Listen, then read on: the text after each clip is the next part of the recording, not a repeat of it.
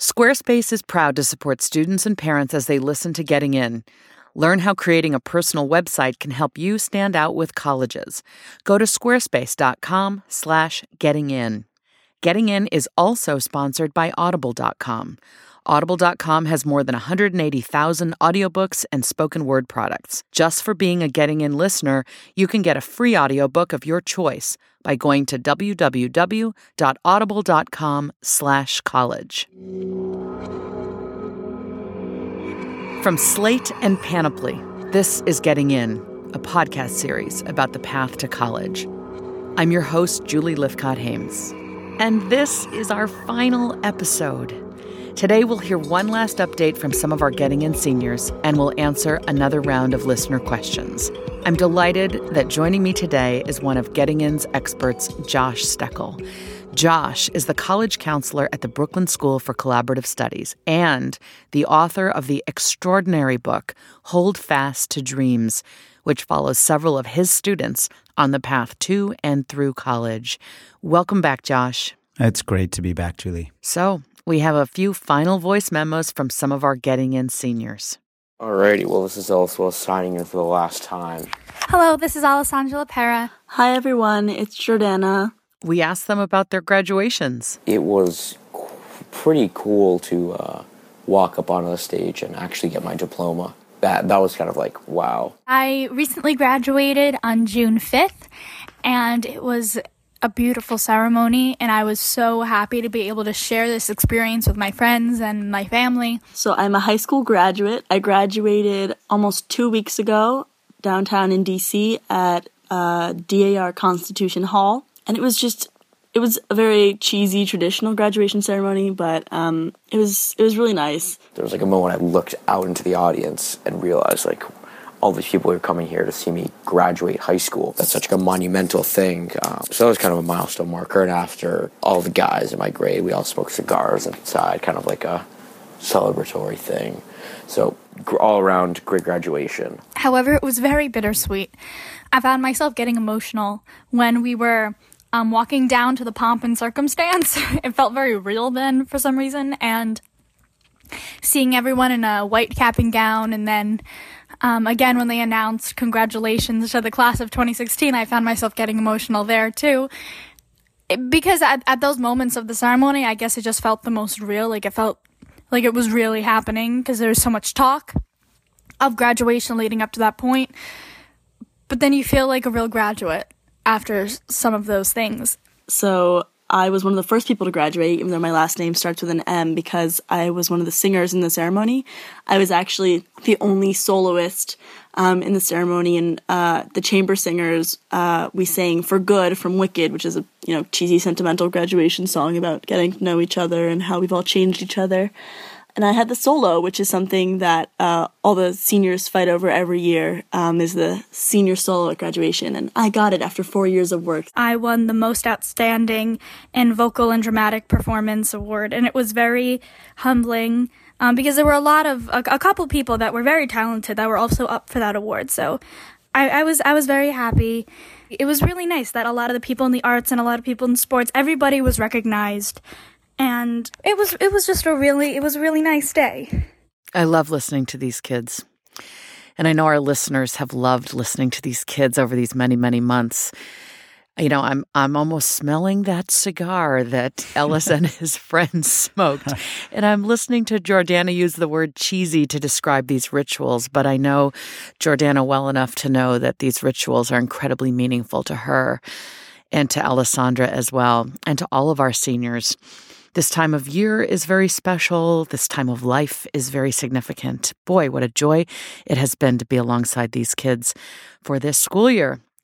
Well, in addition to asking them about their cheesy graduation rituals, we also asked them about how they felt participating in this podcast. It's really helped me articulate some things that I wouldn't have done otherwise. Um, it's helped me become a better public speaker, I think. It's it's helped me think about how I'm telling a story. Well, there's a beginning, middle, and conclusion, wrap it up so that it all makes sense and it's all coherent. And it's not just these scattered points. So that's something the podcast has done for personally for me, and I hope for juniors and uh, any other people listening, it's helped them uh, with their college process because I I had a great time and I hope they enjoy it too. It can be pretty stressful, but it's all about what you make of it at the end of the day. It was something that I wasn't expecting, and it kind of came up last summer, and it was an opportunity that was extremely different and extremely interesting for me, and I couldn't be more grateful for this experience. I was able to um, share my story, and I was able to hopefully um, put myself out there in a way that other people who are like me can relate and I you know we can help other people through this podcast. That was it's one of my favorite things about this experience. I think it's helped me to kind of come to terms with things as I'm going through them, to have to talk through them um, and explain them to people I don't know. A lot of, you know, my fears and my realizations as I go through the process um, are kind of, you know, easier to cope with if I'm if I know I have to share them out loud. Thank you to the entire Slate team and to the entire Getting In podcast team for giving me this experience, for um, giving everybody else more insight on the college process. I'm all right. Well, it's been a pleasure. Thank you so much to everyone, and uh, good luck to everyone else. So it's been helpful for me, and I hope it's been helpful for everyone else as well um, to hear my experience. Um, and I can't wait for next year at NYU. So thanks for everything. All right. So that was Ellis Wells, Jordana Meyer, and Alessandra LaPera. We want to congratulate these three, as well as our other two getting in seniors, Jonathan Diaz and August Graves. We couldn't be more excited for you. I'm so excited. I hope we'll figure out a way to touch base with you in your freshman year of college as a former freshman dean. I'm just giddy with delight at the year that awaits you. Freshman year of college is tremendous fun. It's full of so much new stuff, such an opportunity to start to figure yourself out and make friends and start to think about your future. I'm so excited for you guys. On behalf of all of us here on the podcast, congratulations. And uh, here's to you and your glorious future. Josh, what's your reaction to hearing from these seniors for the last time? I always love hearing about graduations. Yeah. Um, every year at this time, I am working on closing out my relationship with a group of kids, and graduations are just these incredible moments. And it's been a real privilege following um, these young people through the process this year. And I think my my big takeaway to what I heard is just that I feel really happy that they felt that their participation in this podcast was something that was really helpful for them and that it was also something that gave them a way to help a listening audience. I think that's incredibly powerful. I think it took real courage for all of them to participate. And I'm just, I'm really happy to have been um, along for the ride. Absolutely. Couldn't agree with you more. Full of gratitude for them and you know, I remember the start of so many of our of the emails we received and the voice memos was, you know, this sense of gratitude from listeners uh, that this podcast was taking place, and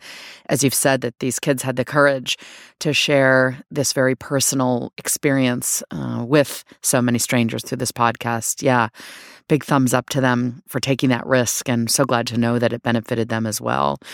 And while we didn't get a chance to hear from Jonathan Diaz, Josh, he's yours. He's a student you've been advising. What's the biggest change you saw in Jonathan over this school year? Boy, Jonathan is a really wonderful person. And I think that yeah. one thing that's really interesting about him is that he presents in a way where he's so even keeled and he just sort of appears to take things as they come. And it's just sort of a very, um, he's a calming presence to be around and, and is really kind of wonderful to be around. And I think that what's really interesting about Jonathan is that he's he's got a lot going on, um, and that there's many ways in which this process has been uh, really challenging for him. Uh, you know, mm. we've spoken about what it's like to be uh, the first person in your family to go to college. Uh, he's yeah. doing a lot to sort of interpret his experience for his for his mom, who's not a native English speaker, and mm-hmm. and you know his family. You know, they they get through uh, day to day without a whole lot, and so I think the thing that I think most about is is his personal essay and and the story that he told at the top of the show. Mm. About his experience on that mountain um, over one of the Great Lakes, where in order to to take this really big risk, he had to just kind of sort of close his eyes and take one step at a time, and that doing that enough, he ended up in a place that he wasn't, he didn't really believe that he could make it to. And I, I, feel like that's how this process has gone for Jonathan this year, and he's sort of. I feel deeply grateful to him. He's had faith in me, and he's kind of taken that one step at a time throughout this year. And you know, and just last week he was he was walking all over the campus at, at Muhlenberg College and and you know choosing his classes as a freshman. So so that's the big yeah. change for me, and it's it's incredibly inspiring. Yeah, I remember him telling us that story when we all met uh, way back in the fall listeners know, I think I'm in California. You know, almost everybody else is back east, but we all managed to be in a room together at the start of the of the podcast. And Jonathan told that story, and as you just retold it in an abridged version, now I got chills again, uh, thinking about Jonathan on that trip, which was so far outside of his comfort zone for so many reasons, and yet it became the theme for him through this process of applying to college. It ultimately paved the way, I think, for him to feel he could apply to and accept an offer at Muhlenberg. And um, wow, what a fantastic fit for him and what a fantastic opportunity. So, listen, Josh, with Jonathan in mind, but really all of your seniors in mind, what's what's one key piece of advice you're giving your students now that they're leaving you and headed out to college, wherever that may be? Mm, yeah, that's a really good question. We we do we do a lot with our kids to help them with this transition. We yeah my school is located next to the neighborhood of Red Hook, and there's an there's a big IKEA there, and our senior economics class takes a they take a field trip there, and they have like a pretend budget, and they have to furnish a dorm room. Um, nice. We do we do a lot of mock advising where students are actually choosing their courses for their first semester and making up their schedule and thinking really hard about time management. So there's lots that we're doing to try to help ensure that our kids have a smooth transition to that first year of college. But I will say that absolutely more than any other thing, we we want our students to think really hard and work really hard to build meaningful relationships, meaningful relationships with their peers, with students who are like them and not like them with professors. I think that really, when it comes to determining the quality of a student's college experience and their likelihood of success, those relationships are probably the most important thing. Beautiful.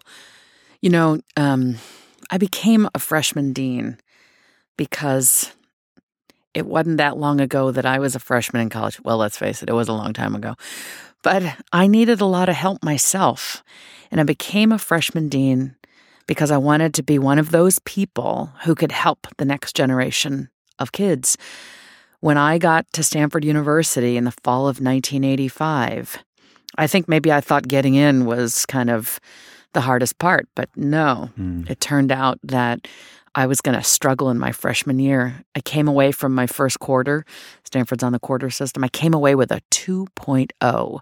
I had a B, a C, and a D. And I hadn't seen that many B's before, and I certainly hadn't seen C's and D's. And there I was feeling, my goodness, I don't have what it takes to make it here. And I was ashamed and I was humiliated and I was terrified. And it took me, that was, you know, before the internet, before cell phones. I know it sounds like I'm describing the 19th century, but it was actually 1985. It took me a while to work up the guts to tell my parents, mm-hmm. um, who lovingly responded by phone 2,000 miles away in the Midwest. And they told me they believed in me and they loved me and that they were sure that there were people on my campus who could provide uh, me some, some support, some advice, and guidance. Ironically, those people would be in the advising office that I would come to run a hmm. couple of decades later. My point is, I did that work because there were resources on my campus when I needed them, and I wanted to turn around and give back and be one of those resources and supports to the next generation of kids. Josh, I hear that there are some big changes coming for you this fall. Can you tell us about that? I'll be I'll be leaving Brooklyn Collaborative at the end of the school year, which is mm. really bitter bittersweet for me. Bittersweet uh, for sure. I have um, I've worked with each of the uh, first eight graduating classes at the school and seen them through the process. And I've been working as a college counselor for 16 years, and so I'm at this moment I'm actually uh, feeling a little sad and oh. about about uh, leaving this community behind. It's really a, an amazing group of, of staff and students, and I am also, feeling in- incredibly excited and a little bit nervous about the next step for me. I'm going to be uh, joining a new initiative that is occurring in the city starting this next year called the College Access for All Initiative, which is part of our city's Equity and Excellence policy agenda, and I will be working with all of the high schools in New York City to help build high quality college counseling and post secondary planning programs. So it's an incredible opportunity and it's incredibly exciting and an, and, and an opportunity to bring a lot of the really outstanding work we've done at Brooklyn Collaborative to a much, much larger scale. Josh, what a testament to you, to who you are, to who you have been in the life of kids, and into the working of the school at Brooklyn School for Collaborative Studies. Now you get to scale it up and you get to care about all of New York City's kids. What a fantastic opportunity, and how lucky we have been here on Getting In to have the benefit of your wisdom and expertise over this past year. Wow, man. I'm just. Thank you, Julie. I'm so excited for you and for all the kids and families you're going to help. Wow. Yeah, no, it's it's an incredible opportunity, and I think it's it's really something incredibly unique that's that's happening here in New York City. And I am just so excited that Mayor De Blasio has invested so much in the work of ensuring that that all of our graduates have you know a sense. Uh, of real belief and possibility in in what the future can bring after they graduate high school. Absolutely. You know, I think one of the things we couldn't help but highlight in this podcast is the extent to which there's a real disparity in access and equity when it comes to college counseling, when it comes to information available with regard to applying to college. And, you know, we've tried to play a small role in leveling that playing field a bit. It's been really rewarding to hear listener comments to that effect. And, um, I'm just so excited for the for the school children of New York City that this college access for all initiative is underway and that you're co-leading it. I think marvelous things await, and um, and wouldn't it be lovely if what New York is doing serves as a model for other regions? I'm so excited for you. I know it's bittersweet. What you do next is going to be incredibly rewarding. So here's to you, Josh. Here's to you and that exciting future. Thank you so much, Julie. It really means a lot to hear that from you. Yeah. Well, we have to take a quick break, but when we come back, I'd love it if you could answer our final round of listener questions, okay? Sounds good. All right, that's in a minute. But first, a word from our sponsors. Getting In is sponsored by Squarespace. Squarespace sites look professionally designed regardless of skill level, and there's no coding required. With intuitive and easy to use tools, Squarespace will even give you a free domain if you sign up for a year. And when you sign up for Squarespace, use the offer code GETTINGIN to get 10% off your first purchase. Create a website that reflects your best skills and talents. Because when you start on the right foot, you can go anywhere. For a free trial and 10% off, visit squarespace.com slash getting in. Squarespace. Build it beautiful. Getting In is also sponsored by Audible.com. Audible has more than 180,000 audiobooks. You can download them and access them on a bunch of different devices on iPhones, Android, Kindle, or pretty much any other MP3 player. One title you might want to try out is, well, my book, How to Raise an Adult. Break free of the overparenting trap and prepare your kid for success. With our overprotection, overdirection, and excessive handholding, We've forgotten that our long term job as parents is to put ourselves out of a job and raise our kids to independence in adulthood. If you want to listen to How to Raise an Adult or many other books, Audible has it. Get a free audiobook and 30-day trial today by signing up at www.audible.com slash college. That's audible.com slash college. We are back with Josh Steckel, and it's time for listener questions. Here's a voicemail we got from Alan, a high school student in Texas. Hi, I'm Alan Jordan from Houston, Texas. I'm currently a freshman, and I was recently elected to serve as one of five people from my grade to serve as a class officer for my sophomore class. I was wondering if colleges care about seeing kids be involved in leadership positions, such as the one I'm in, and if it's beneficial to me in more ways than just getting to do a job I love for my class. I'm also hoping to obtain a leadership position in my theater next year. Thanks so much. Thanks, Alan. Josh, what do you think? How are these types of leadership positions viewed by admissions officers? Certainly, leadership is something that colleges look for when they read students' applications. I, I think that the the more important answer to the to to Alan's question, um, well, first is congratulations, Alan. That's that's wonderful news that you've been elected to that position. Right. But the more important piece here is that um, he's found something he loves to do. Absolutely. And I think that there, there's lots of ways for us to be leaders, but it can be hard to find things that you feel really passionate about and that you feel like um, when you're doing, you're really fully engaged and are, are feeling like you're growing and are fully yourself. It's great that that will count as far as uh, Alan's concerned in terms of admissions. But uh, I think the more important thing is for him to really focus in in the way that it sounds like he has been on on finding things he feels like he loves and that he's fully engaged in. And because he loves it, he'll be good at it. And totally. That's the kind of thing he can really then authentically write about and list on his college applications when the time comes. Keep at it, Alan, and congratulations. I add my congratulations to what Josh has already said. We're excited for you. All right. Next, we've got this email comment about transferring while you're in college.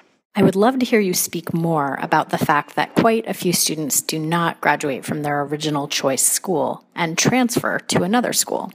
So many times the stress comes from students thinking this is a permanent decision when they can change, transfer credits, and enter a better fit school for them. Josh, what's your take on transferring? Transferring is a is a really important topic, and there's there's lots of reasons why students transfer. It certainly uh, could be students who sort of midway through their, their college career shift gears and find that there's a different institution that will better serve their needs. It might be that a student finds that that they're not at the right place for, for personal or academic or social reasons.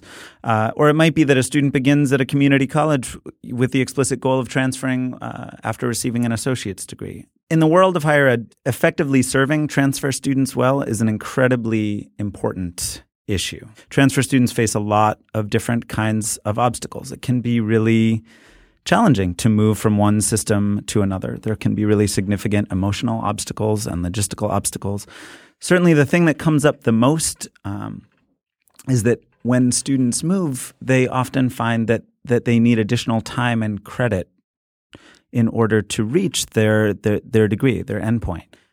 And it is the case that many state public systems bring in very large proportions of their class each year as transfers. I would say that the, the thing that comes up the most often for me is that I don't want kids to choose to matriculate at a school knowing that they plan to transfer. Unless, unless they're going into a community college or another kind of articulated two plus two or three plus two plan. And the reason for that is that often students talk about transfer in that way as a strategy for managing disappointment about the way the process has gone. And what that ends up doing is really preventing students from fully engaging in the life of the community where they're at, which is is really the best way to get a sense of whether or not they're at the right place and and to move forward in a positive way. Yeah, couldn't agree with you more there. You know, when I worked at Stanford, I would be the one to speak with freshmen who were thinking of leaving us by way of transfer elsewhere. And of course, you got to apply in the winter of whatever year you're considering transferring, say freshman year or sophomore year. Uh, you don't find out if you've gotten in until around June. And so I was always interested in helping my students think through like, yes, go, if you want to think about transferring out, I will be happy to talk with you about that. I'll be happy to write you a letter of recommendation so you can get where you think might be a better fit. But give this place the full year it deserves. You know, if you're unhappy in December or January, fine, look into other options. But see if you can't also lean into the remainder of your freshman year so that when you've got those transfer results, you're evaluating the school you're at alongside uh, whatever other options you have. All right. Uh, we got this question from a mother in Oregon whose daughter is hoping to study visual art in college, and mom is very nervous about this path. So, arts. My daughter wants a career doing something with art. She lives and breathes it. She draws all day. Her dream school is Cal Arts at $45,000 a year and rising just for tuition. And she'd love to be an animator for Pixar, and she understands that this is like trying to be an astronaut. How do you reconcile a low pay, low stability career in the arts versus the cost of some of the top art schools? Racking up debt to be a doctor or an engineer is one thing, but an artist? I work for a publisher and we outsource all our graphic arts to low paid contractors in Eastern Europe. I understand how little they potentially make. A fallback position is two years at a community college, which will be free in Oregon starting next year. and two years at an in state public university, but that won't have the kinds of internships and contacts that a top school will. And there really isn't anyone teaching animation to speak of in Oregon. I would love any advice you can give on art majors and careers using art. Josh, in some ways, the perennial question What's your advice? I think I, I hear this kind of question often, and yeah. I think that careers in the arts are are in in some ways much maligned, yeah. and wrongly. Um, you know, in the in the last ten years, job growth in uh, careers in the arts relative to growth in other fields uh, has grown pretty significantly. And while I can't really speak about the likelihood of getting a job at Pixar, uh, in the same period, there's been about 20% job growth in the field of animation. Uh, with a robust median salary mm. um, relative to other professions. So I want to start with just kind of resetting some of the assumptions that are that are so often made about uh, where students are destined uh, if they choose to study the arts. you know, and then the, the second thing that I, I really want this parent to hear is that the questions that she's asking about expense and I think by implication about debt, she should uncouple those questions from the questions about art and whether or not that's the right question. And I, I, so often hear this phrase of, you know, my dream school is X and it costs a ridiculous amount. And I just it's it's so important to ensure that, you know, when we think about what your dream is in this admissions process that it's not simply about you know where you can get in and can I get into my dream school but is it the right choice in a much more holistic way that includes questions about affordability and it's a bad bet to base your tolerance for expense or debt on the predicted income of the job that you'd like when you get out of college. Uh, the job market is never going to be the same four years from now. Your child will rarely be the same. And while we, you know, we know as a baseline that college graduates are much more likely to be employed in their jobs of choice than than than students without degrees. Um, the most important thing is that we, we need to think about affordability and debt tolerance based on family income, assets, and, and resources. There's just, in my experience in this work, there's way too many students and families that are that are accruing uh, debt burden that is that is just far too high, often more than half of family income, and and that's the that's me on my soapbox. That's the thing that I think is most crazy, and that I'd really want. Uh, I'd want to insert into this family's uh, thinking about the next stage of her child's education. So play that out a little bit farther. So if if she was to apply to Cal Arts and get in, not get any aid, and be facing forty five k a year just for tuition, tell me what your analysis then is. Um, well, so wow, like in Oregon, community college is free. Mm. Um, and I think that there are some um, there are some real concerns that are important that the parent is articulating here, mm-hmm. specifically about you know, uh, whether or not there are opportunities for her daughter to study in the area that she feels the most passionately about. And I think that I would be surprised if that were true, and it, it definitely bears further research. But I think that it's certainly the kind of opportunity that can't be shrugged off. I, I, I often think that that folks think that that that cost corresponds in a straightforward way to quality, and it doesn't always. It often doesn't, in fact. Um, and so, in this case, I'd love for this family to think more about what kinds of opportunities exist in Oregon, uh, in the state university system,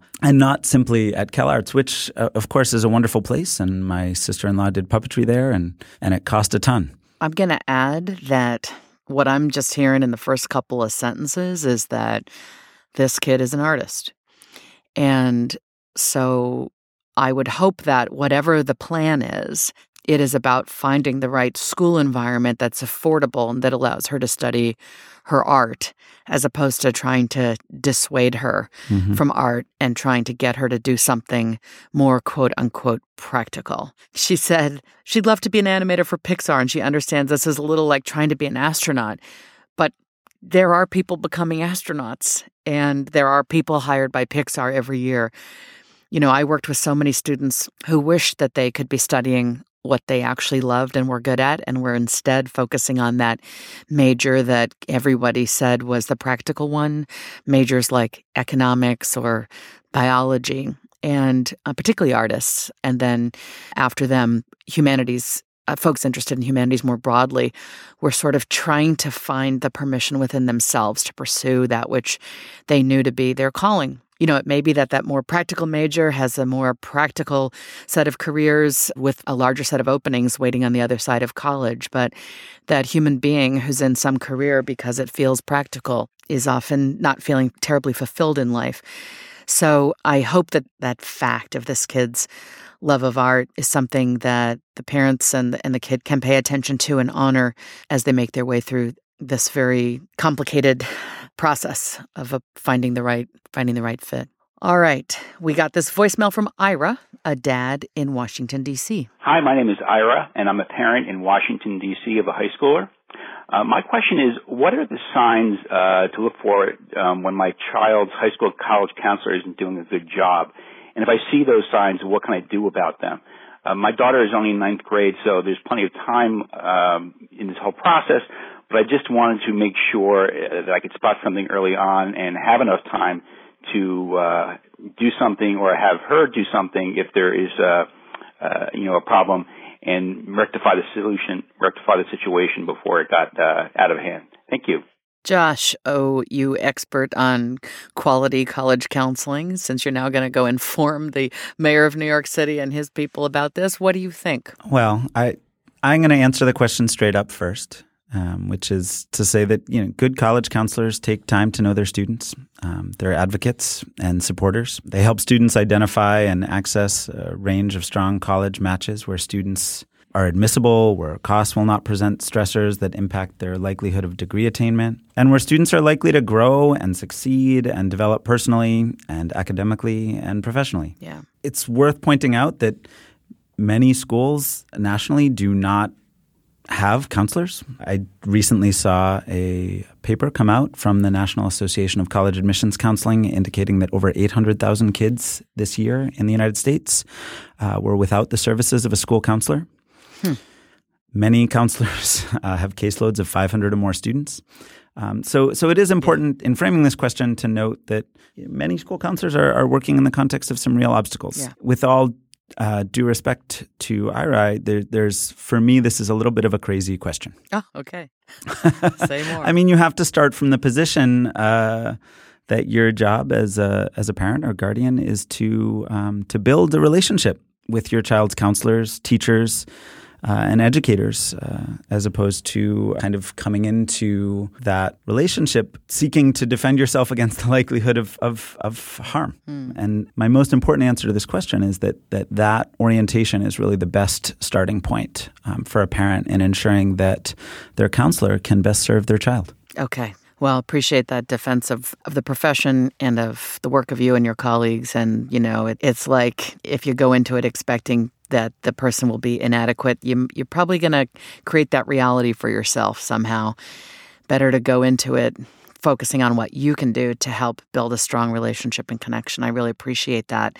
You know, it's important to note in a, in a very practical way that certainly for colleges that are more selective, that uh, school counselors are, are most often the person who is writing the counselor letter of recommendation, and so it's really it really is important to invest in that relationship. You know, I worked in the in the private schools here in New York City for for six years, and it wasn't unusual for parents to have the resources to to look outside their school to find an independent uh, college counselor.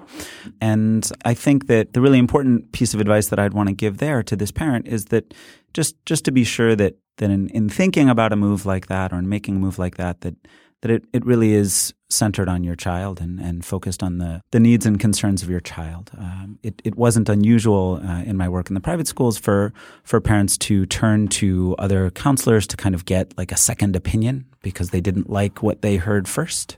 It's not that it doesn't happen that students don't have a positive relationship with their counselor or that a counselor doesn't really know a child as well as, as they ought. It was more often the case that, that parents had a more difficult time getting on the same page with their child and their child's counselor about the choices that would be best fits for them.